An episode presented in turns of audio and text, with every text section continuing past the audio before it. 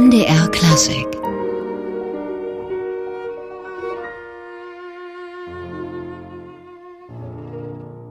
Eine Romanze für Violine und Klavier von Clara Schumann passt ja bestens.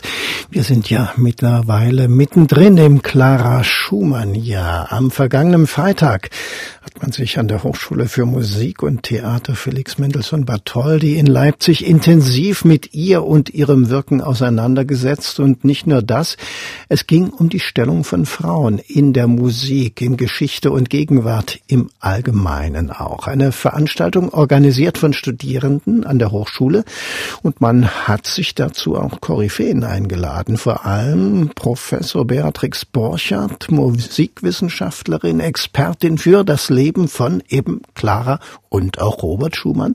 Außerdem hat sie sich mit dem Wirken verschiedener anderer Frauen in der Musikgeschichte intensiv auseinandergesetzt und sie gilt als Expertin in Sachen musikalischer Genderfragen. Sie ist auch Mitherausgeberin des Internetportals Musik und Gender der Hochschule für Musik Hamburg. Da kommt also einiges zusammen und ich freue mich, Beatrix Burchardt heute hier bei uns im MDR Klassikgespräch zu Gast zu haben.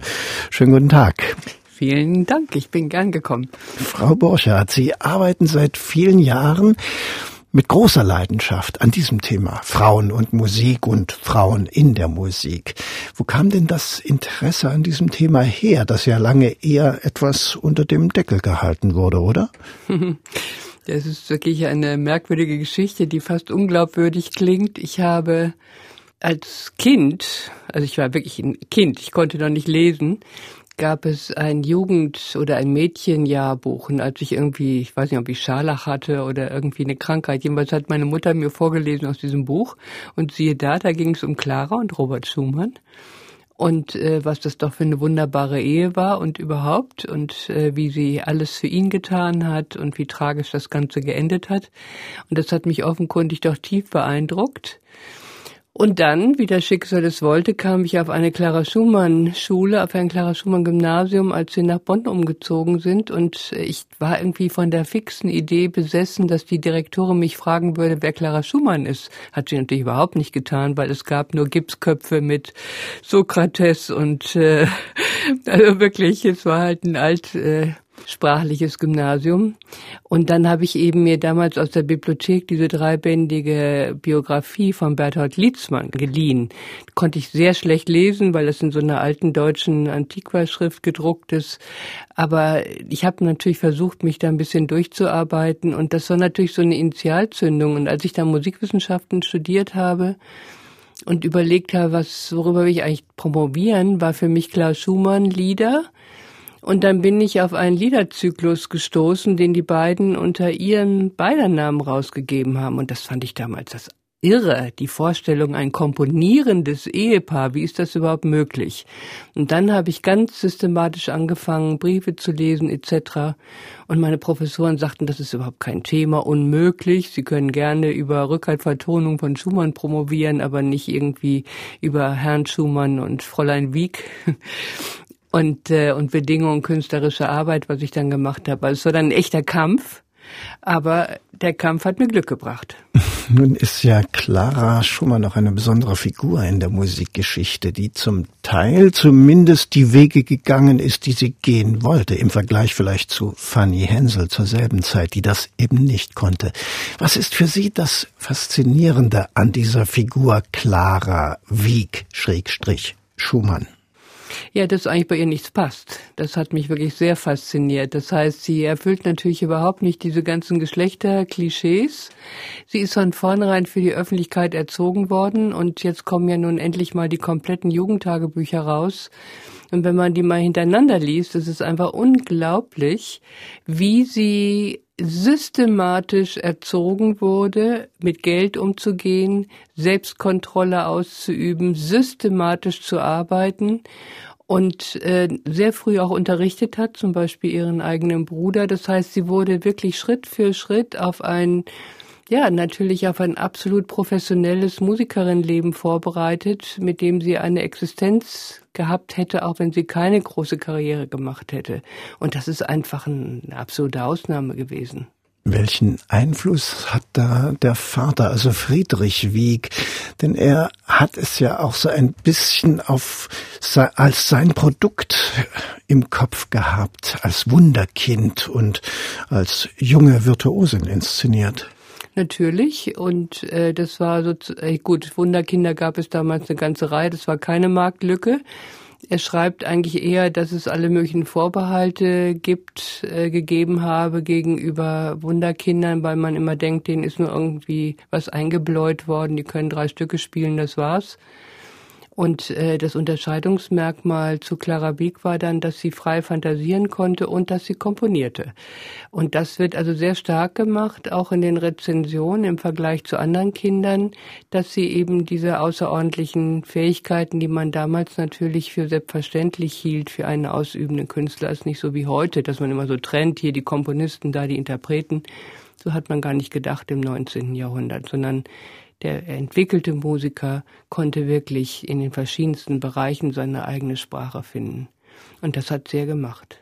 Ja, und welchen Anteil hatte der alte Weg an dieser besonderen Entwicklung? Was kann man da sagen?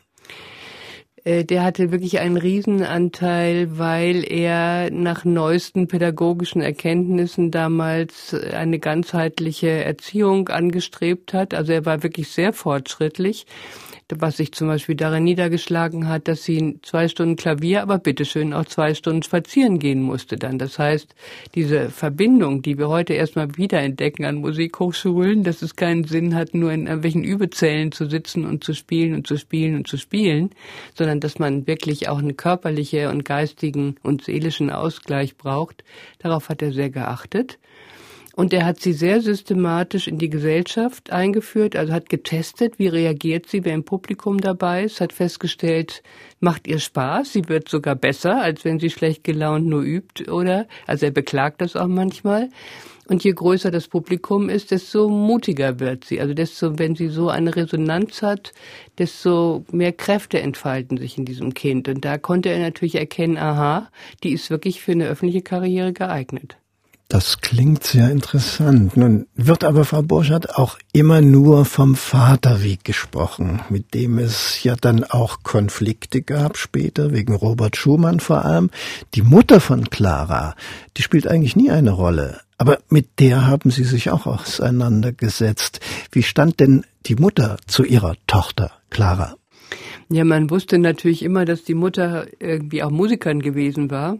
Aber dadurch jetzt äh, Clara äh, Wieck ja ein Scheidungskind war, ist die Mutter sehr früh aus dem Blickfeld geraten und äh, vor allen Dingen in dieser großen dreibändigen Liedsmann-Biografie spielt sie keine Rolle mehr. Und vor, das ist vielleicht jetzt zehn Jahre her, ist er von einer, ist das eine Urenkelin?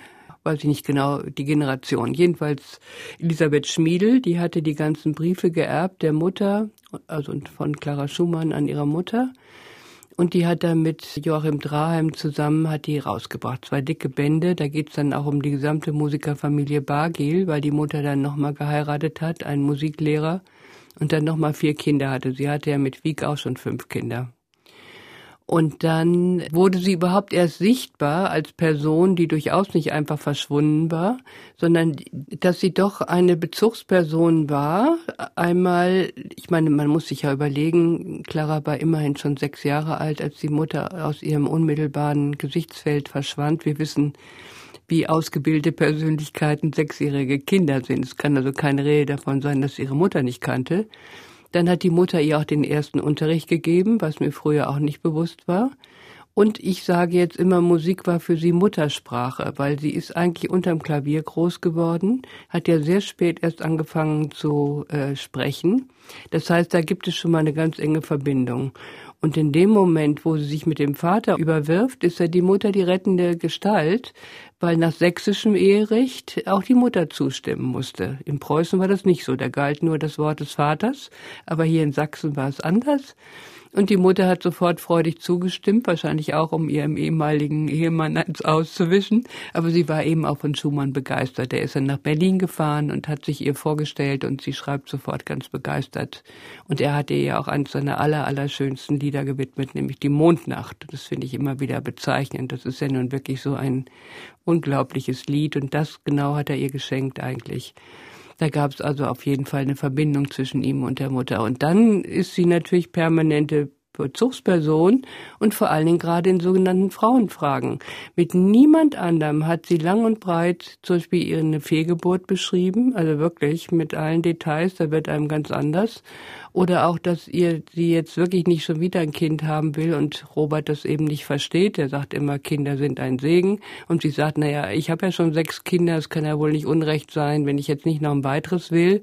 Das heißt, diese, da, das, da ist die Mutter die klassische Adressatin, weil die natürlich selber auch elf Kinder oder neun Kinder auf die Welt gebracht hatte, dass sie mit ihr über solche äh, Sorgen spricht. Und sie hatte auch einen sehr engen Kontakt zu ihren Halbgeschwistern. Ich war da auch ganz erstaunt. Sie hat sich irgendwie für alle zuständig gefühlt, ja.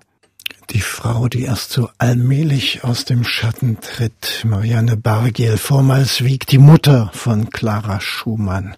Und Robert, Sie sagten es, hat ihr sein Lied Mondnacht gewidmet. Das hören wir jetzt in der auch bezaubernden Klavierfassung mit Martin Stadtfeld.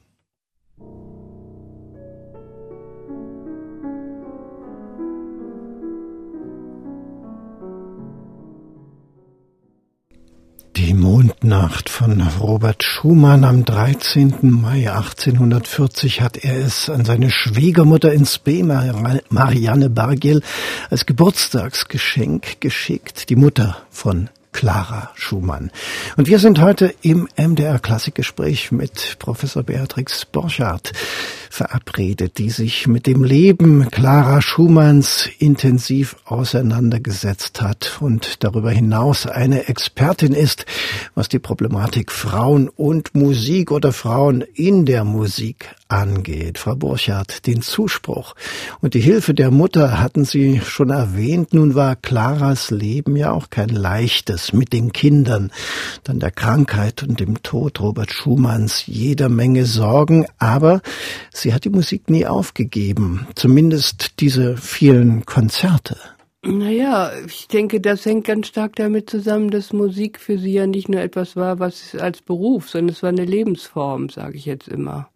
Sie hat das wirklich, das war ihr gesamte Lebens, ihr gesamtes Lebenselixier. Es gibt viele Beschreibungen oder sie selbst thematisiert es auch in den Briefen, die jetzt so peu à peu veröffentlicht werden, immer wieder. Das ist die ihre Kraftquelle. Nur dann kann sie überhaupt weiter überleben. Und ihre Töchter hat sie ja professionell ausgebildet. Sie waren ja alle als Klavierlehrerinnen ausgebildet und hatten alle eine Existenz. Also im Übrigen in der Tradition ihrer Mutter, die ja dann auch die Familie mit Klavierunterricht durchgebracht hat, nachdem der Mann krank wurde und dann auch noch starb. Und äh, die Söhne, da merkt man, wie unsicher sie war. Sie hat, also es gibt, wie gesagt, jetzt sehr viele Briefe, wo man nochmal viel deutlicher als früher sehen kann, wie sie immer wieder Unterstützung und Rat gesucht hat, zum Beispiel hier bei Hertel, der war ja, mit dem war sie ja doch befreundet, oder auch mit, oder zum Beispiel mit Paul Mendelssohn, dem Jüngsten, äh, also dem Bruder von Felix und Fanny, dem Jüngsten, und auch anderen männlichen Bezugspersonen, Brahms natürlich auch, weil sie ratlos war, was sie jetzt machen sollte. Und ganz schlimm war es natürlich bezogen auf äh, Ludwig, der dann in einer Nervenheilanstalt gelandet ist. Und jetzt ist zum Beispiel der Briefwechsel mit Hermann Levy rausgekommen, mit dem Dirigenten. Und äh, Levi hat sich auch wahnsinnig gekümmert, sich unheimlich engagiert, damit der Junge eine Stelle kriegt und ganz viel mit dem gemacht. Das heißt, es gab eine Reihe von männlichen Freunden, die versucht haben, sie zu unterstützen. Und deswegen denke ich auch, es ist vollkommen ungerecht zu sagen, die war eine Rabenmutter. Wenn man sieht, wie viel Platz äh, die ganzen Sorgen um die Kinder in den ganzen Briefen einnehmen, und zwar jedes einzelne, dann kann davon wirklich überhaupt keine Rede sein. Sie war ja auch eine Art Matriarchin, die die ganze Familie über Wasser hielt, auch finanziell, das soll man ja mal nicht vergessen. Ja, ich finde das unglaublich. Ich meine, sie war Familienoberhaupt, es sind ja fast 36 Jahre, wo sie wirklich erstmal die eigenen sieben Kinder und dann noch die Enkelkinder finanziert hat. Und sie war natürlich auch stolz darauf. Und äh, das sieht man auch nochmal in den Jugend Jugendtagebüchern ganz klar. Also es klingt immer so materiell, ja, Geld, Geld, Geld. Ja, Geld, Geld, Geld. Geld stand in klaren Relation zu Leistung und zur Unabhängigkeit, dass man eine Basis haben konnte zu leben. Und sie bietet ja auch Schumann immer wieder an, lass mich doch reisen, ich kann dich, ich möchte, dass du dein Leben ganz der Komposition widmen kannst. Ich kann doch Geld verdienen, aber für ihn passt das natürlich nicht in sein Männerbild, dass er der Ernährer der Familie sein muss, was er in der Form nicht sein konnte. Das heißt, das kollidiert dann immer diese Rollenkonvention mit dem, dass sie dieses Angebot, es gibt viele Stellen im Ehetagebuch, immer wieder machte, lass mich doch arbeiten, ich kann es doch. Ja, und letztendlich war sie ja dann auch die große Versorgerin, passte nicht ins Bild, sagen Sie. Da haben wir ja unter anderem das Beispiel Fanny Hensel, die Schwester von Mendelssohn. Da wurde ja aktiv verhindert, dass sie selbstständig werden konnte, oder? Ja, die beiden werden ja gerne immer in einen Topf geworfen, äh, Fanny Hensel und Clara Schumann. Ich finde das vollkommen falsch, weil, äh, wie gesagt, Clara Schumann ist ausgebildet worden für eine professionelle Musikerin-Laufbahn und Fanny Hensel wurde genau daran gehindert, obwohl sie das gekonnt hätte von ihren Fähigkeiten her. Das bestätigen alle Zeitzeugen. Also da gab es gar keine Debatte. Und der Vater schreibt ja auch so nett, du könntest es genauso wie dein Bruder. Er sagt ja nicht, nee, Frauen können das nicht. Also es wird nicht naturalisiert, sondern es wird gesagt, nein, dein gesellschaftlicher Platz ist ein anderer. Und da denke ich, muss man aber doch bedenken, wie, unter welchem großen Druck jüdische Familien standen. Das war ja die erste Generation, die dann wirklich diesen Akkulturationsschritt gemacht hat, sich taufen zu lassen, etc. Und da gab es eben klare bürgerliche Vorstellungen, äh, dass nur Frauen dann arbeiten, wenn es nötig war. Ja, und die hatten es natürlich nicht nötig. Und der Platz der Frauen, ich denke, das hat ganz viel damit zu tun, mit diesem Klischee des Geldjuden. Das heißt, sie haben einen freien kulturellen Raum, der musste von einer Frau, Frau gestaltet werden, die nichts zu tun hatte mit der Welt der Geschäfte. Das war so eine Art Gegenwelt. Das ist meine These dazu. Und deswegen dieses Beharren darauf, obwohl, wie gesagt, keiner sagte, du kannst das nicht, dass das ihr Platz ist und nicht die Öffentlichkeit. Naja, ein bisschen ist sie ja dann aber doch wahrgenommen worden als das große Talent, das sie war, bis heute. Hier hören wir jetzt mal was von ihr, passend zum Monat, dem Februar, aus den zwölf Charakterstücken überschrieben. Das Jahr.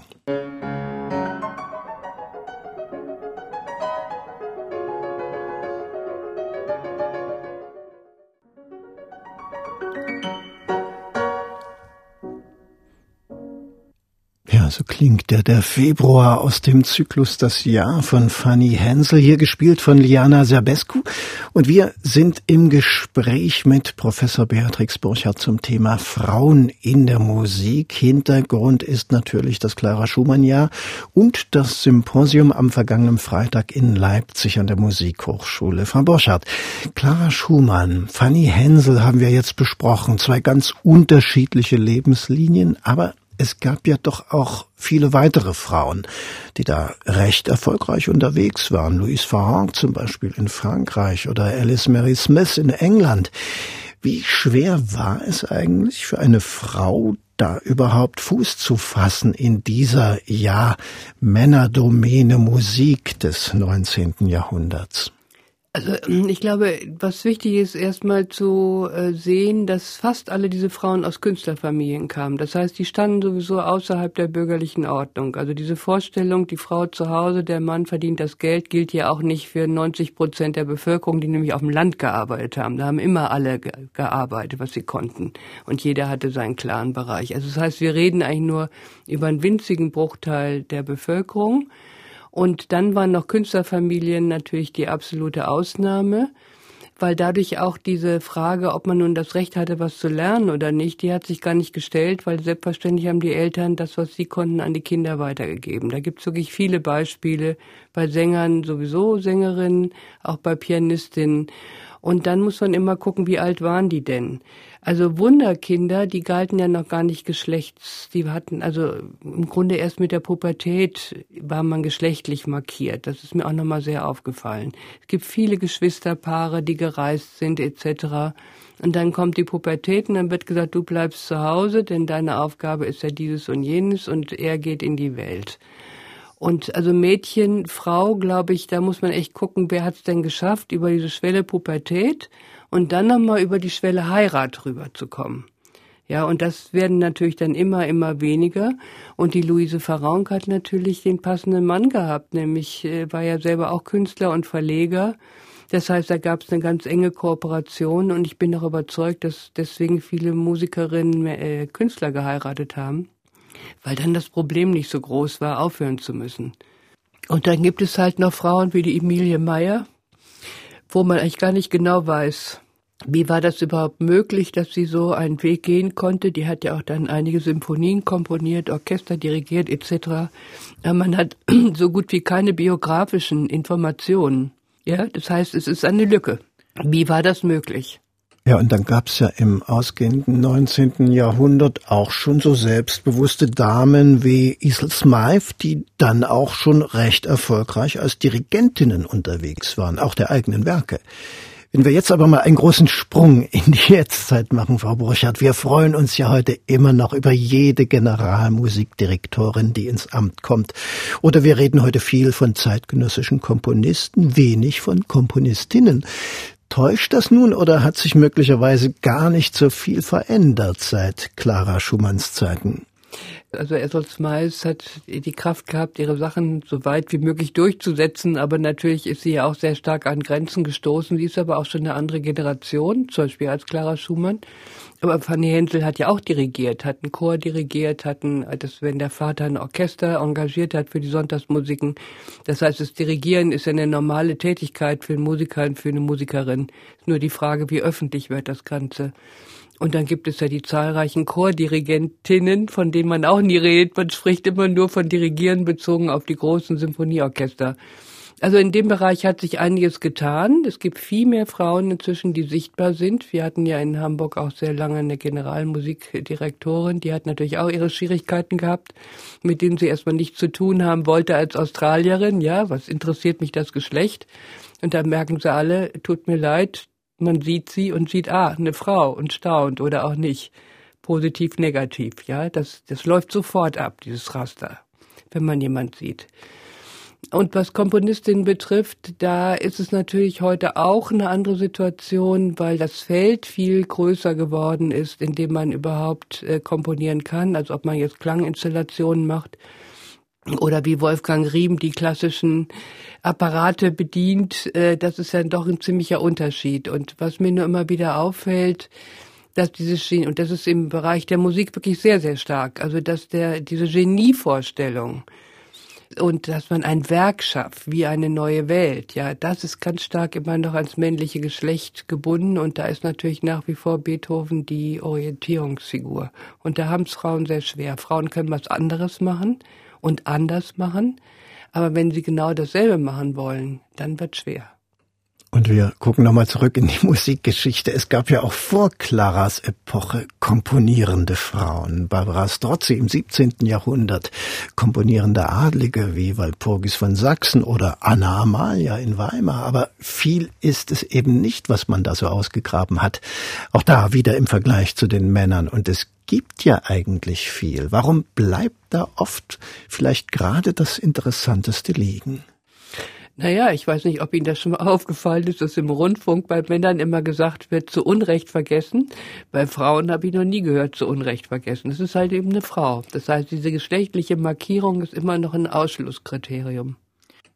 Und sie, sie wäre vermutlich auch vergessen worden als Komponistin, wäre sie nicht mal sächsische Regentin gewesen, Antonia Walpurgis. Ich habe sie schon angesprochen. Kurzzeitig Kurfürstin von Sachsen, danach Regentin für ihren minderjährigen Sohn, den späteren Friedrich August I.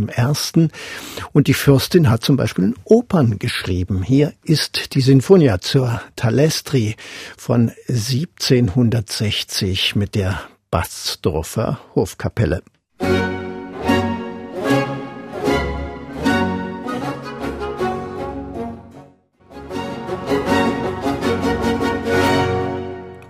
Musikalische Frauen im Barock. Dies hier war eine Komposition der Kurfürstin von Sachsen und Regentin, die Wittelsbacherin Maria Antonia Walpurgis. Wir sind im Gespräch über Frauen in der Musik mit Beatrix Borchardt, Expertin für Clara Schumann und andere Frauen in der Musik, überhaupt für Genderfragen in der Musik, Frau Burschardt.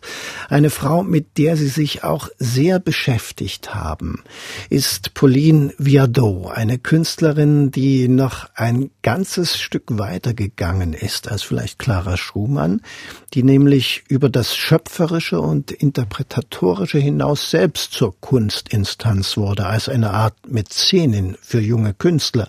Oder ist das etwas euphemistisch betrachtet? Ach, das sehe ich gar nicht so. Ich meine, erstmal hat sie ihre eigenen Sachen gemacht und sie hat sich eine eigene Infrastruktur aufgebaut, äh, hat in Baden-Baden sich ein kleines Opernhaus gebaut, hat ihre Stücke gemacht und die Gesellschaft kam zu ihr.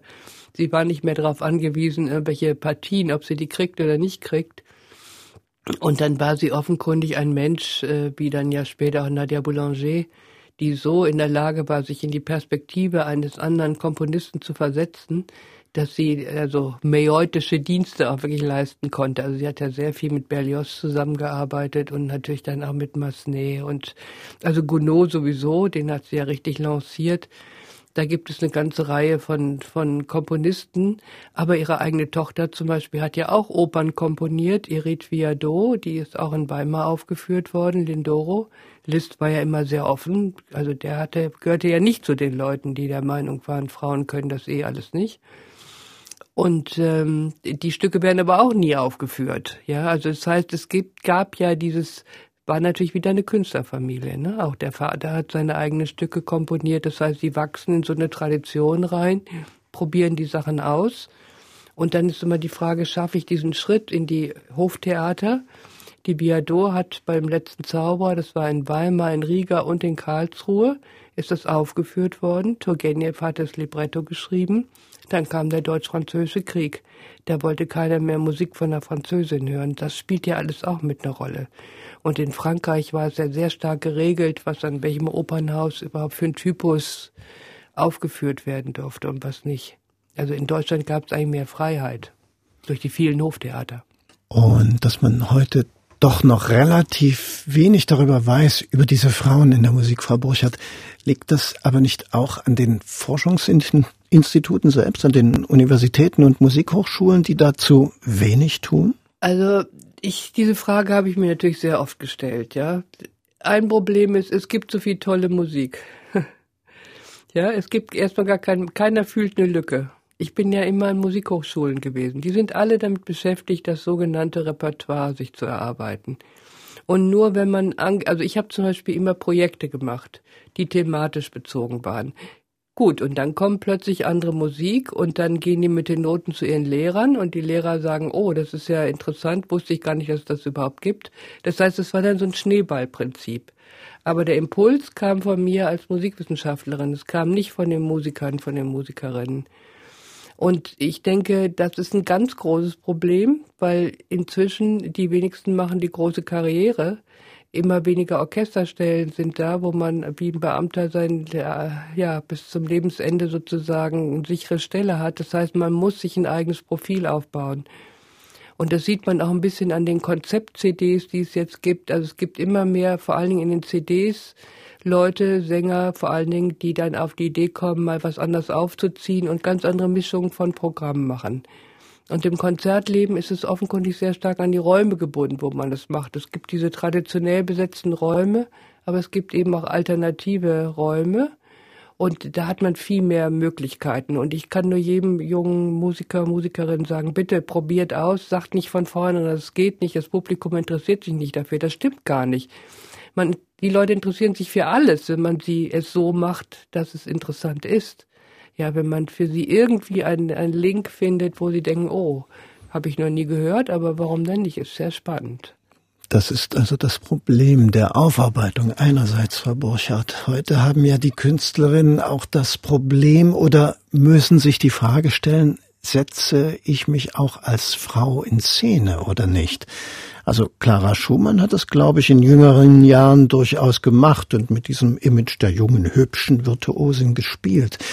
Heute gibt es die Frauen, die sich dagegen wehren, auch gegen viel mehr, gegen Missbrauch im Kunstbetrieb wie bei MeToo und dann aber auch die, die vereinnahmt werden oder sich eben auch vereinnahmen lassen als das hübsche, attraktive Aushängeschild in der Kunst, bei dem dann die Kunst sogar im schlimmsten Fall in den Hintergrund tritt. Wie finden Sie denn diese Entwicklung?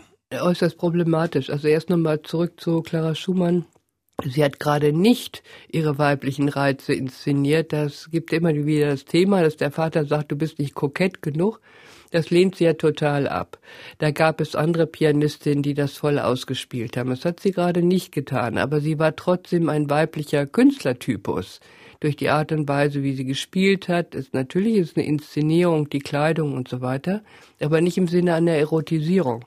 Während wir heute natürlich eine absolute Durcherotisierung haben, und äh, ich finde, dass mir, tun ehrlich gesagt die jungen Mädchen leid, unter welchem wahnsinnigen Druck die stehen, wenn man allein die Pressefotos sich anguckt etc. Ich meine, wir wissen, äh, musikalische Fähigkeiten sind nicht daran gebunden, dass man einen schönen Körper hat. Das ist ja lächerlich.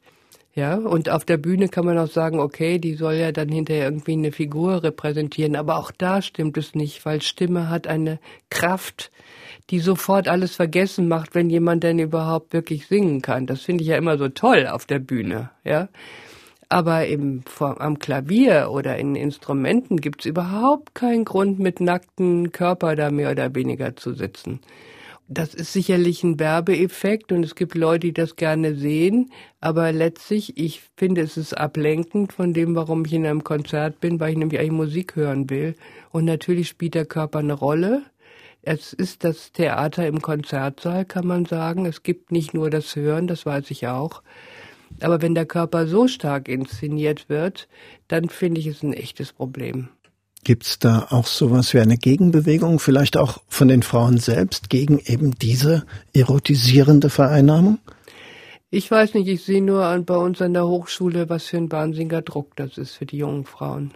Also teilweise auch für die Männer, aber lange nicht so stark wie für die Frauen.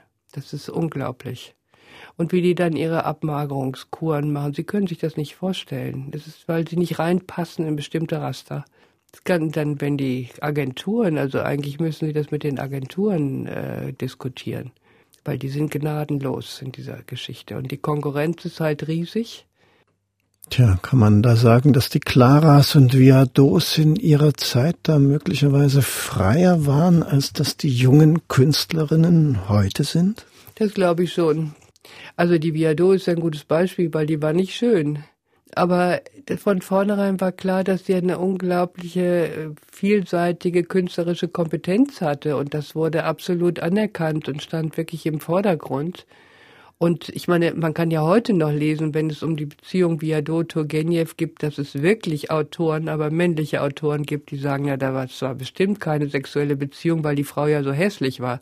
Da kann ich nur sagen, wie kann man nur so denken? Also abgesehen davon, dass keiner dabei war, das ist doch absurd. Es ist doch absurd, wenn heute aus heutiger Sicht jemand hässlich ist, zu sagen, der ist nicht liebenswert oder nicht begehrenswert. So einfach ist die Welt sowieso nicht, ja? Aber in der Zeit damals, jedenfalls was ich an Materialien kenne, ist das kein Thema. Ja, das ist einfach die Stimme und ihre unglaublichen musikalischen Fähigkeiten. Und die war ja, hat ja auch von vornherein komponiert. Die hat sich immer präsentiert als Sängerin, als Pianistin und als Komponistin. Und das wird immer anerkannt. Und an der Stelle wollen wir auch mal was von ihr, Pauline Viardot, hören. Eine Bohemian für Violine und Klavier. Es spielen Karin Händel und Eva Warikiewicz.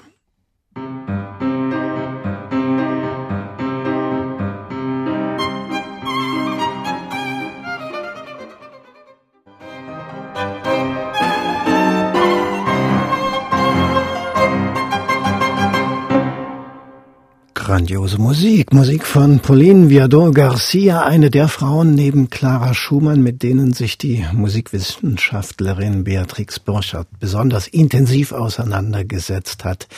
Im Clara Schumann-Jahr sind wir im Gespräch mit ihr über die Frage Frauen in der Musik und ihre Anerkennung. Wir hatten gerade über die heutige Erotisierung von Künstlerinnen gesprochen, Konzentrierung aufs Äußerliche statt auf die Kunst.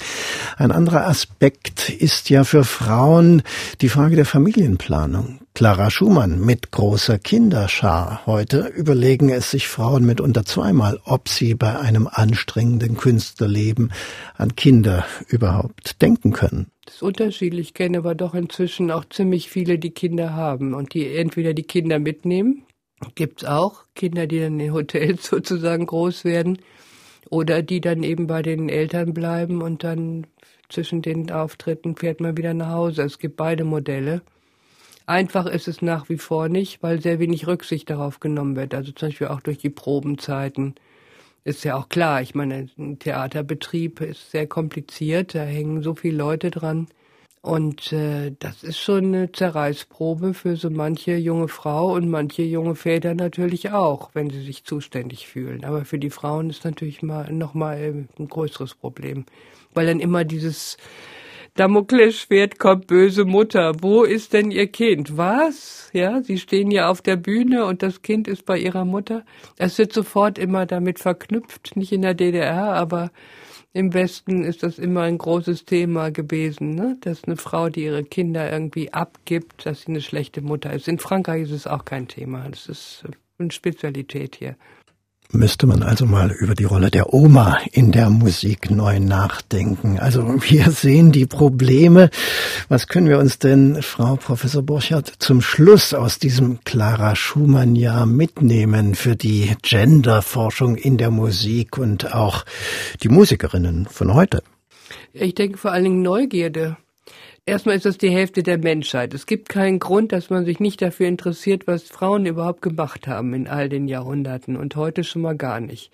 Also es ist einfach eine, ich kann es gar nicht verstehen, dass man sich nicht neugierig ist, nicht wissen will, wie klingt das denn eigentlich, das nicht aufführt. Und äh, das andere ist natürlich, dass die, also im Literaturbereich, da ist es klar, dass Frauen andere Themen haben. Ja, also deswegen würde man nie sagen, es ist vollkommen überflüssig, dass eine Frau ein Buch schreibt.